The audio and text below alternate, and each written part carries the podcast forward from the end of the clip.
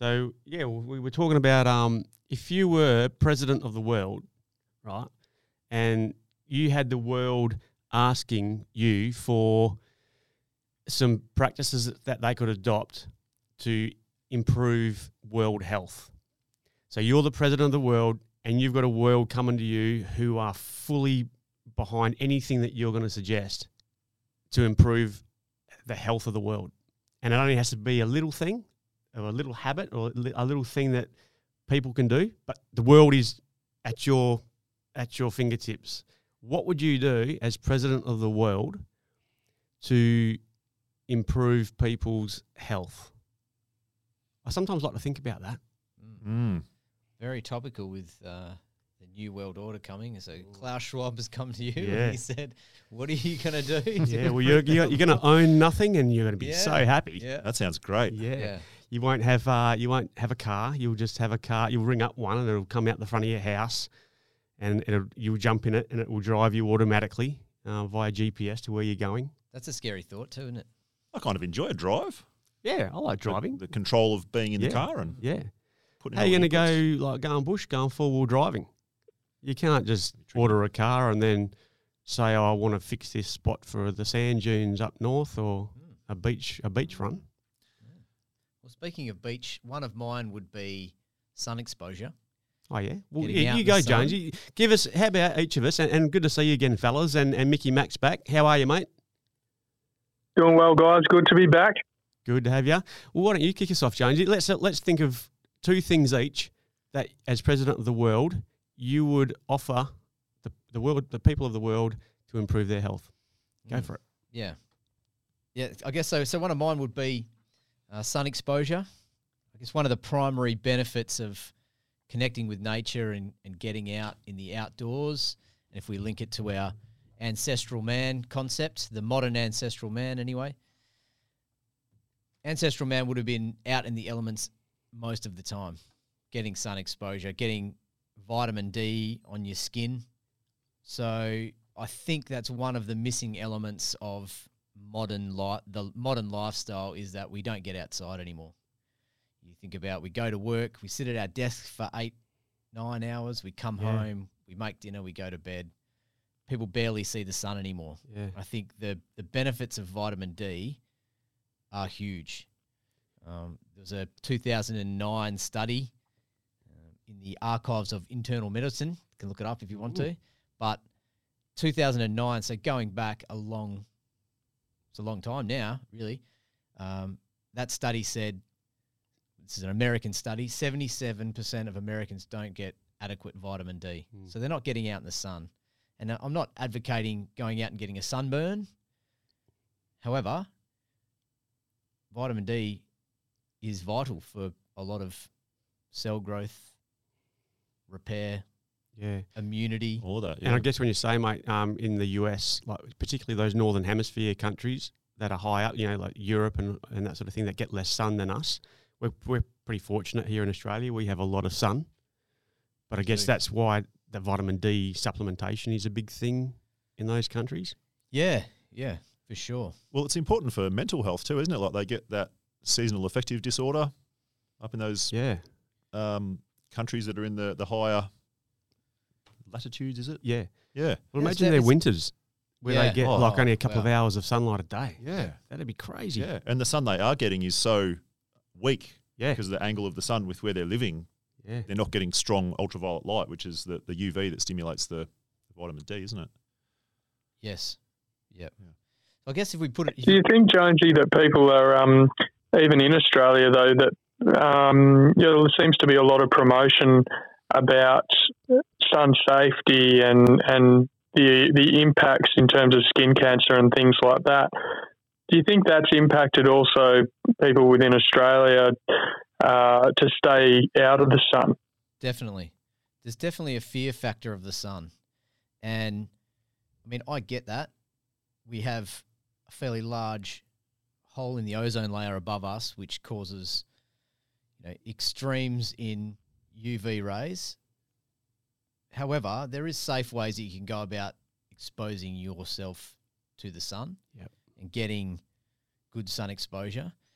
if we want to put it in a modern context for the ancestral man, there's a really great app. It's called D-Minder. Look it up. D-Minder? D-Minder. Capital D, M-I-N-D-E-R. And what that does, it takes into consideration, you know, you put in a few inputs because there's many varieties or variables for people manufacturing vitamin D, you know, skin pigment, time of day, time of the year, latitude, you know, reflection from the earth, you know, if it's coming off snow or if you're on a boat, pollution, hole in the ozone layer, etc. So this app tells you, you know, the UV index, which is another good indicator. So, you know, if you're going out in the sun, if the UV index is below 3, you're probably not going to be getting any UVB, which helps you manufacture vitamin D. So below that, you know, it's nice to get out in the sun, isn't it? You get those feel-good hormones, the endorphins, serotonin release. But under 3 on that index, probably not helping develop vitamin D. Yep.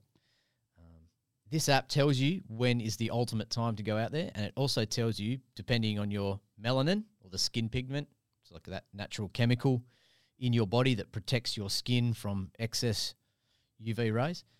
So some people, if they have darker skin, have more melanin, more protected, harder for them to manufacture vitamin D. Someone with pale skin, red hair, they can manufacture vitamin D really well, but they don't need to be out in the sun as much. It's kind of an evolutionary. So, mate, does this app tell you the best time to go out to absorb vitamin D? Yep. So it tells you based on the information that you've put into the app. Yep. So you kind of give it your skin tone, where you live. It tells you sort of, you pick up your location. It says you can go out in the sun for 20 minutes without being burnt.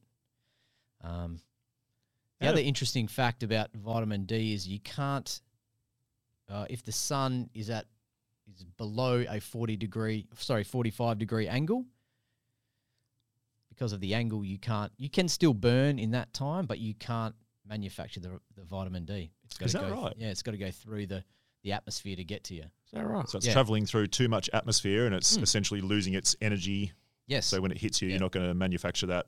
I think it's blocking one of, you know, there's UVA, so the UVB is basically getting knocked out, and that's not going to hit your skin. Your skin's not going to trigger the production. So you got to wait till it gets up, and this app tells you that. So in the middle of summer, I put some natural zinc on my face if I'm going out for extended periods of time, but in summer I just put this app on, and after 20 minutes it beeps and says you need to cover up now.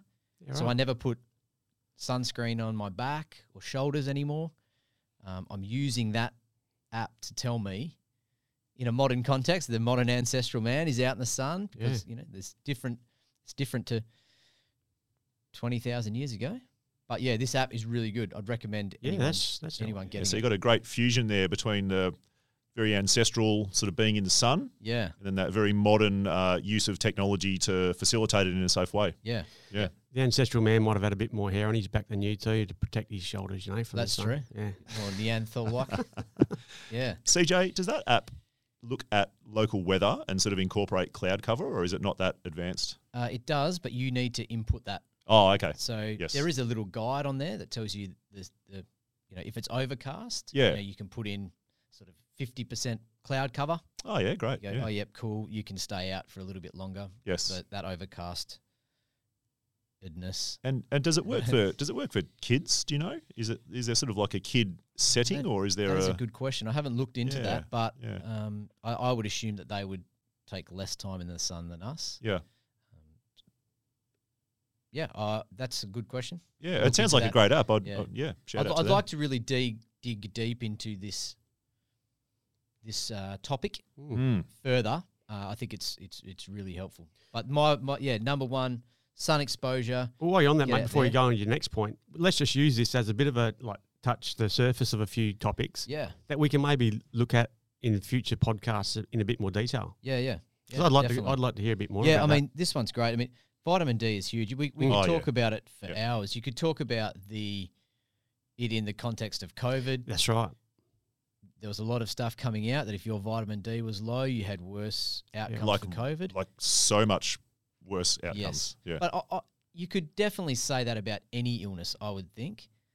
And when we do take in that vitamin D, it's stored in our fat cells and released during winter. A fat-soluble vitamin, yeah, so it's long-lasting. That is, yeah. So, you know, you get a lot during summer.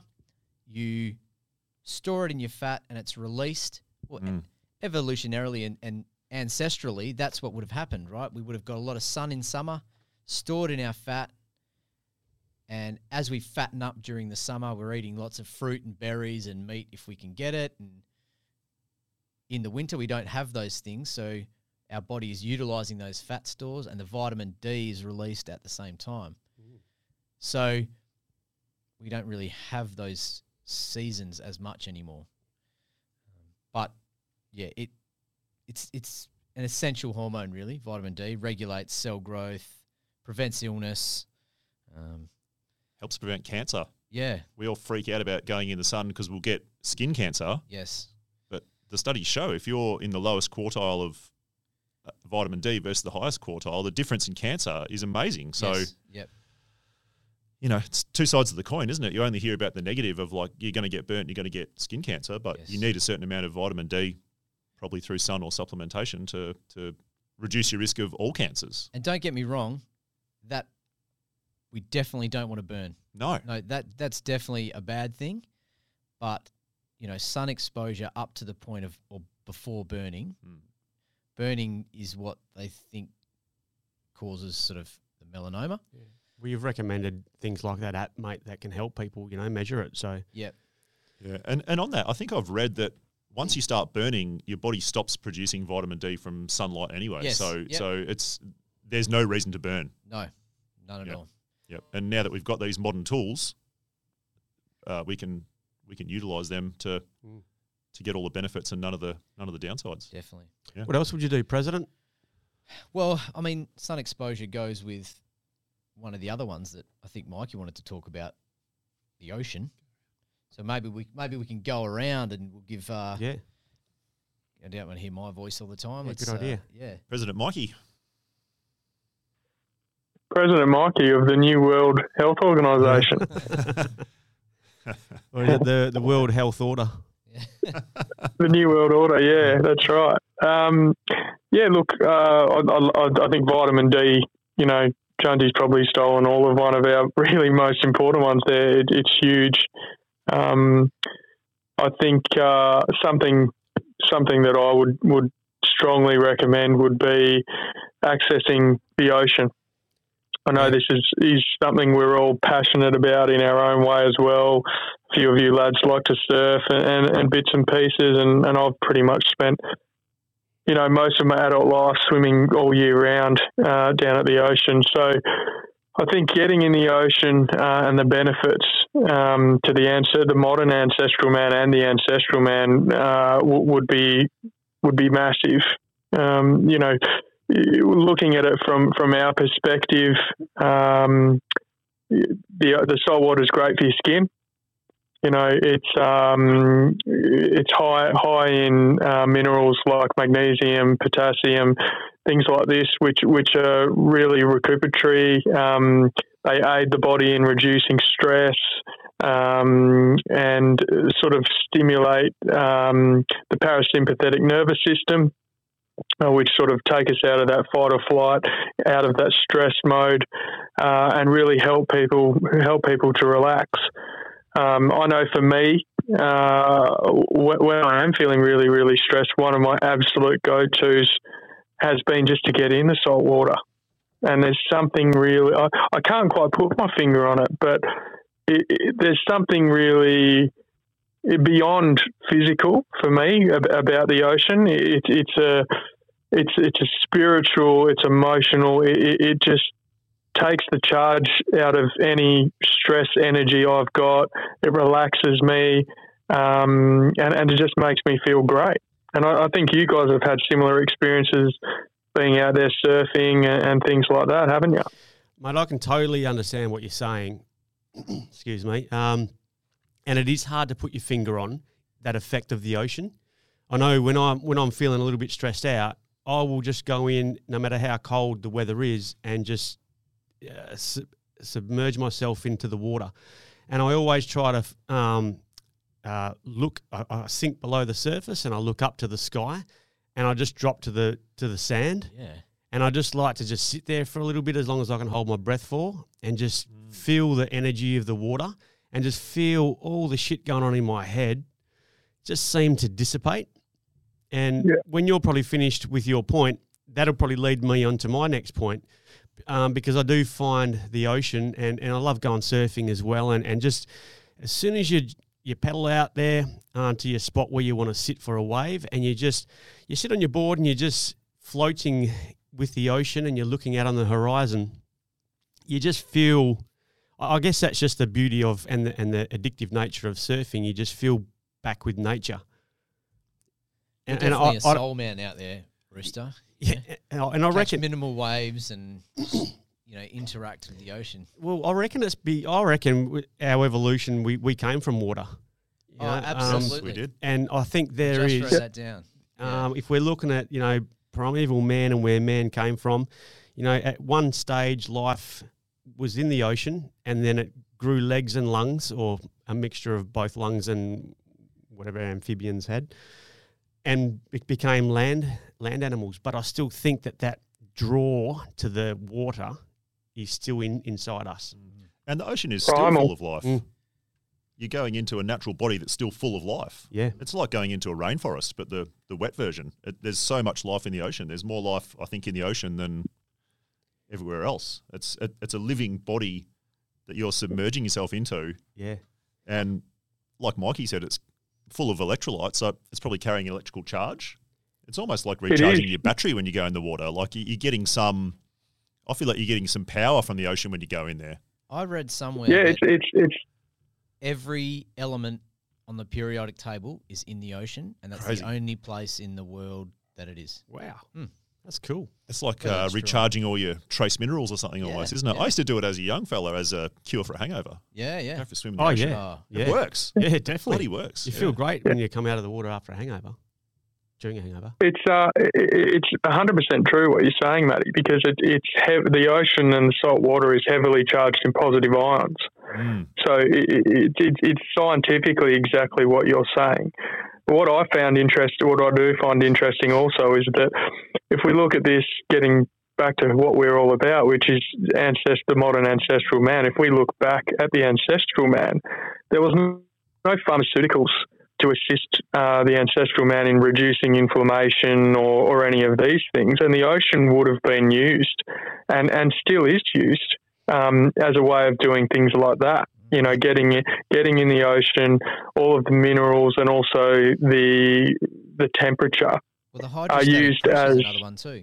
The pressure of the water. Yeah, yeah. So pressing down on your body, kind of thing. Yeah, yeah. It's like a compression, like wearing compression tights after doing exercise. Yeah. You know? And to cater to people that don't live by the coast, unlike ourselves, we're very lucky to live by the coast. Even people living in central areas, as long as there's a water body there, like a saltwater lake or something like that, that's just as good.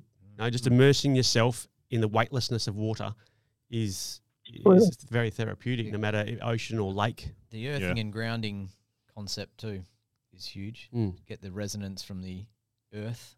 Yeah, well, you're going to walk out into the ocean with your bare feet, aren't you? And your feet are in contact with the sand, and it's just a whole. Yeah, it's a spiritual thing almost going into the ocean. Yeah, and it's free. Another whole podcast there, that one too. Yeah. Well, Smitty, you just reminded me of something there where you said the energy of the ocean is like a rainforest. You just took me back to a moment where my wife and I, we were travelling in New South Wales, and I think it was in the Blue Mountains somewhere. I don't know where it was. It was in New South Wales. We were in a rainforest, and we'd been driving.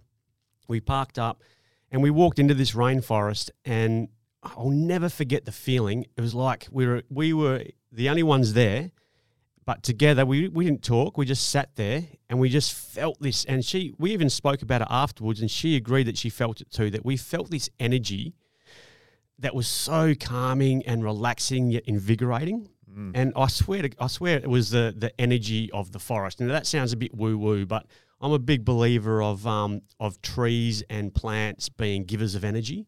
Mm. Yeah. There's science behind that. Forest bathing. Yeah. There's a Japanese word for it. Smithy, you might not. Can't think of it. No, yeah. No. I know what you're talking about. There is science. Yeah. And yeah. Mikey was talking about the positive ions there. Yeah. It's something to do with when the water or the moisture in the atmosphere hits the atoms. No, not atoms. It breaks out positive and negative ions. Yeah, right. Yeah. Yeah. Oh, I never forget this experience. And I now look at trees as givers of energy now, not just these big things that stick up out of the ground. And I now appreciate their age, and I'll look at a tree that's been around for a long time. You can tell a tree that's been around a long time and just take in the energy. And I don't have to go and hug it or anything. I can just look at it and just assume its energy and its age and its wisdom, you know. It's life force. It was a great thing. And so if I was president, I would try to introduce at least 20 minutes a week of meditation. So my populace would at least do 20 minutes of some sort of meditation. And there's different forms of meditation. You've got your mindfulness meditation, your transcendental meditation, your chakra meditation, guided meditation. And I'm probably, you know, for a meditation professional, I'm probably not even touching on the surface here, but even, you know, meditation, mindful meditation, for example, is just being fully present in your thoughts and just taking some time. But people sort of think that meditation is just you have to sit cross-legged with your hands on your lap sort of thing and do nothing. But meditation is not about doing nothing. It's about being an awareness of your sensory, of your senses, your breathing, your thoughts, you know, sort of your body position, any sounds going on around you, things like that. And it can just bring you back in tune with yourself. We get so busy in our modern day life that I reckon back in the day with ancestral man, you know, they would have had times of silence, even in a group. And I guess they would have, you know, we all get together now in meditation classes with other groups of people and you meditate and you do different forms of meditation, like even popular yoga classes. Yeah, yoga is a form of meditation with body movements and breathing and so on. So I reckon that back in the day, ancestral man would have had moments of meditation and gathering, sharing of wisdom and stuff like that. So just going to some studies, Jonesy, there was a 2011 study, Harvard study, and they found that mindfulness meditation actually changed the structure of your brain. Wow. And I found this really interesting when I was doing a little bit of research into it. So it increased the cortical thickness of the hippocampus, right, which is responsible for your learning and your memory. Also increased the thickness in some areas responsible for emotional regulation and self-processing. Mm. But the big one was a decrease in the brain cell volume of your amygdala. And your amygdala is a part of your brain responsible for fear, anxiety, and stress. So regular meditation, meditation doesn't have to go for a long period. It can only be 5-10 minutes a day or something like that, can decrease that size of that part of the brain responsible for fear and anxiety and stress. And that's probably what most people sort of steer towards meditation, is that control of those emotions. So the study was a good one in that third point that I just said about the amygdala. It shows that not only physical changes occur in your brain through meditation, but also personality and subjective changes in your thought processes occur.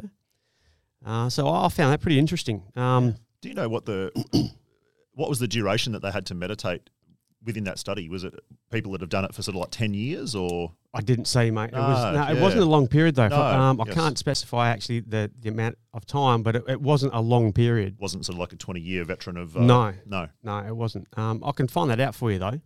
But the whole thing actually reminded me of a time where I went with a good friend who was suffering insomnia.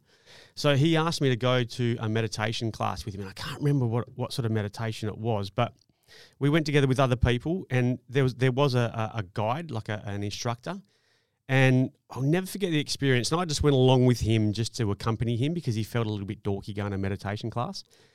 And I had this experience after a couple of sessions where, and I can still see it, I was sinking, like as if I explained earlier, in water. I was sinking to the bottom, but I was sinking through layers of my own subconscious. And I was looking I was looking up at myself, looking back down at all my thoughts. It's really hard to explain, but I was in a full-on meditative zone. I can't explain it, but I'll never forget it. And that was a really significant experience for me. And I don't practice meditation as much as I should. I think I really need to as I get older. A few issues emotionally, mentally, sort of come about as you sort of hit your 50s and so on. I do need to meditate more, but that was one experience that I can totally vouch for. So are there any practices you use? I know I've read a really good book, and I think, Mikey, you might have read it too. It's called The Resilience Project. Hugh Van Sa-Salenberg. I've butchered that surname. But this fella used to be a school teacher, taught in Nepal, India, somewhere. And now he does a lot of work with schools, footy clubs. I know he worked with Richmond. It's a great book. Yeah, anyone wants to read it. Well, there's plenty of apps around as well. A good mate of mine put me onto The Smiling Mind. Oh, yeah. And that's a really sort of starts off very, very short, like 1 minute meditation processes, and even after 1 minute, you actually feel really good. Yeah, well, I think, Mike, you may correct me, but he may have a practice in that where it's 30 seconds. So, and it's really good for kids when, young kids, they get a bit stroppy. Okay, we're going to do our 30-second mindfulness practice where you pick three things in the room, and it's not mum or dad, it's an object. It might be a plant, drink bottle, TV. And you say the word, have three deep breaths, say the next word, three deep breaths, say the next word, three deep breaths. And in that 30 seconds, hopefully we've calmed. So even little practices like that are good to pick up on. But I'd be interested to know if you're doing, Yeah, no, I follow that app as best I can. I probably should be more disciplined with it. Yeah. But I remember back in the day as a young bloke reading books like The Way of the Peaceful Warrior, right? Dan Millman, I think the author of that is, and The Celestine Prophecy, and getting right into those. Yeah.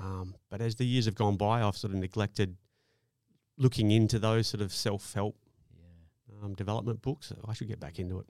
I feel like the two big barriers for meditation are, one, I don't think people can put the time aside because they feel like they need to do it for a long time. Mm. And two, it's really hard if you're trying to do just one of those meditations, like a mindfulness one where you're just not thinking about anything. Calming your mind, completely. I've done those ones before, and I've done different levels of meditation at different times in my life, but sometimes you're trying to do one where you're just clearing your mind of all thought. It's super hard. Yeah. Like, it's really hard. You'll sit there and you're trying to concentrate on don't think about anything. So all of a sudden you're thinking about not thinking about anything. Like, it's very hard. So I think, like you touched on, there's lots of different types of meditation, and doesn't need to be long all the time. Doesn't need to be long, and you don't necessarily. It could be a guided meditation where you're visualizing things, or it could be one where you're focusing on your breath. Or so I've got another app drop. It's called Oak. OAK. Mm-hmm. Great little app. It's got some mindfulness, some breathing. It's got a sleep, like a guided breath you can do to try and calm your mind before you sleep. So for the modern ancestral man, I know probably having earbuds in as you're going to sleep is not ideal. But, that's a great little 5-minute practice. Even doing something like you were saying, sinking to the bottom of the ocean, how calming is that for 20, 30 seconds? That's awesome. Yeah, I think as well, guys, you've hit the nail on the head there that meditation can be conducted in so many different ways, and ultimately, as I see it, and this is a practice I actually commit sort of 10 minutes to a day, but I've gone through 1,000 different types of meditative styles to find something that works for me now. And some days I sit down to conduct my meditation and I can't find that presence. I can't switch off my brain, as Maddie was saying, and I think that's where people become frustrated. But it's not about attaching to that, is it? I think that on those days, sometimes I might put my runners on and head out for, half an hour, 45 minutes. And in the process of running, I'll actually reach that point of presence and silence, and I'll be connecting with myself and my breath. And I'm achieving the exact same thing as I would have if I was sitting down for that 10, 15 minutes trying to just switch off my brain. So, this can be done in so many different ways, but I absolutely love this one. And I think that it's such an important tool. I think Jonesy and I actually spoke about this 5 years ago on a run at work, and we were saying, imagine if we could implement this into schools, into primary schools everywhere, and we taught children to meditate from 5 years old. Imagine the impact that would have on them in terms of resilience building, stress management. It would just be astronomical. That's phenomenal. And Mickey, as president of the world, what a great initiative to bring in. Like having children learn to meditate. Wow. Imagine and resilience. The next generation you would have created at a young age. We'd have a calm, strong, less stressed generation of kids coming up, and how good would that be? Yeah. And it's free. Meditation's free. Yeah. It doesn't need to cost you anything. No. Yeah, that's right. I'm sure you can get free apps. Is Oak free? It's free, yeah. Well, there you go. Smiling Mind is free. Smiling Mind's free. Yeah. I mean, but anyone can just go and sit on a rock and go and do some breathing, can't they? Yeah. Doesn't cost you a cent. What about you, Smitty? That's what I love about all these things so far, though, guys, and it's important that we make that connection for people, is that everything's free so far. That's right. Yeah. Yeah. That's a good point. These are things you can do for yourself at no cost. Yep. Well, the modern ancestral man didn't really have access to money or funds, did he? So a lot of what he did was just from nature. Yeah. And every time we get away from nature is where we find ill health, I think. Like we go back to nature, connection with nature, doing as we evolved, and that's where we find those really good health benefits. Answers. Yeah. So if I was president and I wanted to bring in some ancestral habits, I've really gone back to basics here, and I'm a bit passionate about this, but drinking pure, fresh water. Yeah, right. I feel like we live in a modern society now, and we drink dead water with chemicals added to it, full of chlorine, full of fluoride, stagnant, and it's just really not what our ancestral man would have done. Yeah. If we go back thousands, millions of years, he's drinking out of a stream, a pure body of water. It's mineral rich, depending on the area that he's in with the geology and that sort of thing. And I think now we've really oversimplified water, and we're drinking this sort of stagnant, chemical treated water, which I believe is not good for us. No. Well, so sorry to interject there, but go ahead.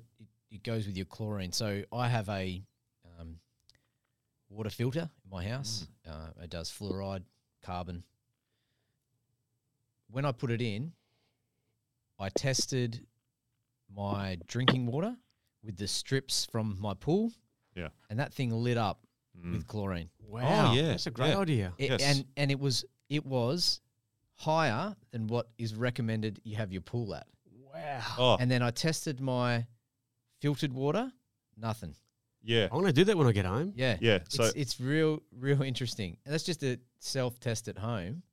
And it just highlights we are drinking that tap water thinking that it's good for us. Yeah. Yeah. So laden with chemicals. And that's not even talking about glyphosate or runoff from pesticides. No. Well, some parts of the world we're even drinking recycled sewage water. Mm. So that's in Australia, in the continent that we live, we're the driest continent in the world, and we've got serious concerns with our water supply. So Australia or some parts of Australia and other parts of the world, we're recycling sewage now, and we're drinking it. So imagine the treatment chemicals going into that. Well, imagine, yeah, exactly right, and the processes they have to do to get it drinkable, and also all the byproducts of everyone's waste in the sewage. So we've got pharmaceutical products, we've got plastics, we've got all these nasty things. But endocrine disrupting. All of that stuff. So, but isn't it funny that we could drink our toilet water, right? So we're not using the same water that goes to our toilet to wash away our waste is the same that comes out of our tap. I'm not saying we're going to drink our toilet water. Well, it depends where you live. Like I live in a semi-rural part of Australia, and we catch all our water off the roof of our house. Mm. We don't treat it at all, and then that's what we drink. Yeah. So I actually drink unfiltered rainwater, and I've done that for over 10 years. Wow. So we have no chlorine, no fluoride, no treatment of any kind, and I haven't had a single problem with it yet. So I think we've all gotten so obsessed with the need to influence our water with all these chemicals for I'd say, inverted commas, safety. And definitely there can be some problems with water if it's heavily burdened with bacteria. But we've had our tank water tested. So our water hits the roof of our house, goes through our gutters, which are usually full of leaves, goes down our downpipe and runs into our tank, and it sits there until we choose to drink it. It comes through a pump and it comes back to our house. But we actually sent that water away. When we first moved into our area that was rainwater only, like we don't actually have scheme water that goes to our house. There's no underground pipe. So we have no option but to use rainwater. And we sent it away to the lab, and it's better quality in terms of the amount of bacteria, anaerobes, microbes than tap water is. Content. Wow. And then I thought about that, and I thought, all this chlorine, like we know fluoride is a neurotoxin. Yep. It's not good for your brain. Mm. There's an argument that fluoride might be good for your teeth. If I was going to choose, it is sketchy. It's extremely controversial, and I think that there's more evidence coming out all the time that fluoride is actually not beneficial to have in our water supply, and I think countries around the world are changing that. But if I was going to choose between having some cavities in my teeth or having an inflamed brain through fluoride exposure, I'm going to choose looking after my brain every time. Yeah. We've got water with chlorine in it. Chlorine is going to affect our microbiome in our gut. So our gut is full of bacteria. Chlorine kills bacteria. Mm. So you're going to alter your microbiome by drinking chlorinated water. So CJ, we're the same as you. We have rainwater, but every now and then if we get a very dry season and we don't physically catch enough rainwater, we go through a situation where we have to buy town water. So it comes in a truck and they pump it into our tank, and that's scheme water. And we notice a big difference. The taste is horrible. Mm. So we filter it. So we bought a filter called a Berkey filter, and it has a chlorine component and a fluoride component, and we've tested it afterwards, and I think it takes out 99.9% of chlorine and 99.7% of fluoride. So that's what we get by with on the very rare occasion that we need to buy water. But if you look at ancestral man back in the day, he was drinking fresh water out of a stream. Yeah. It was energized water. So there's an argument that water, when it sits for a long time, actually the molecules of water tend to clump together. So so we got these two hydrogens and this oxygen that are clumping together, these molecules, because they got this weak hydrogen bonds. They want to stick together. That's what happens when water stagnates. And then there's an argument that that's not as hydrating from a cellular point of view in your body. So if you look at water that's tumbling down a stream, it's hitting rocks, it's getting pulled apart, you're getting energized water that is single molecule water, which is going to get into smaller parts of your body. It's going to be more hydrating. I just think water is something oversimplified, but it's a big topic. Oh yeah, yeah.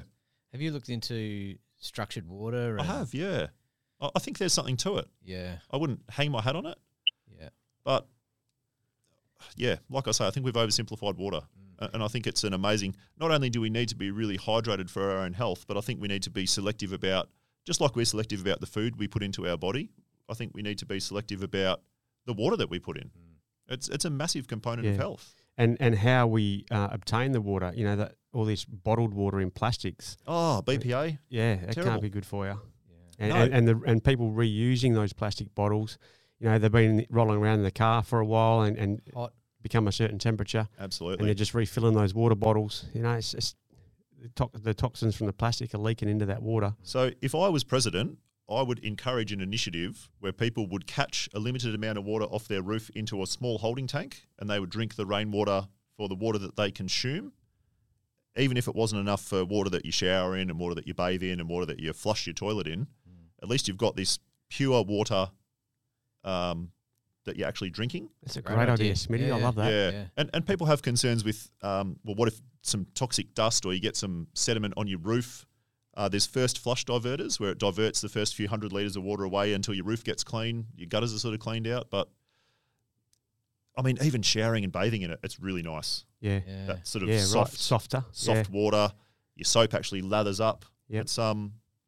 It's nice. Wow. Yeah.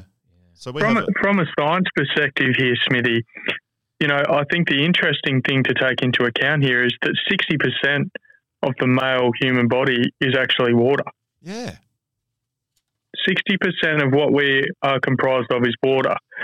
And I know from psychology last year, we looked into the specifics of the brain. 75% of the brain is actually water. Yeah.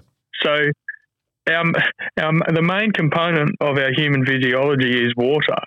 Yes. And you're dead right. Surely it is of the utmost importance that we're then putting the most quality natural water source, I think is what you're getting at, back into our body. Yeah, massively. Like we even have looked into, you can buy something called a water energizer, which is essentially a little device that your water flows through. And it's got these sort of like little turbine blades that spin around and it energizes that water just before you drink it. So you're getting that non-clumped together, non-stagnant water. I was watching a video on that this morning.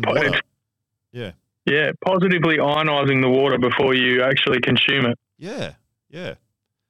No, it's like we have a stream at the back of our house and the water that comes out of the water from the stream comes out of the ground and that water's been tested as well and that's a mineral-rich drinking quality water.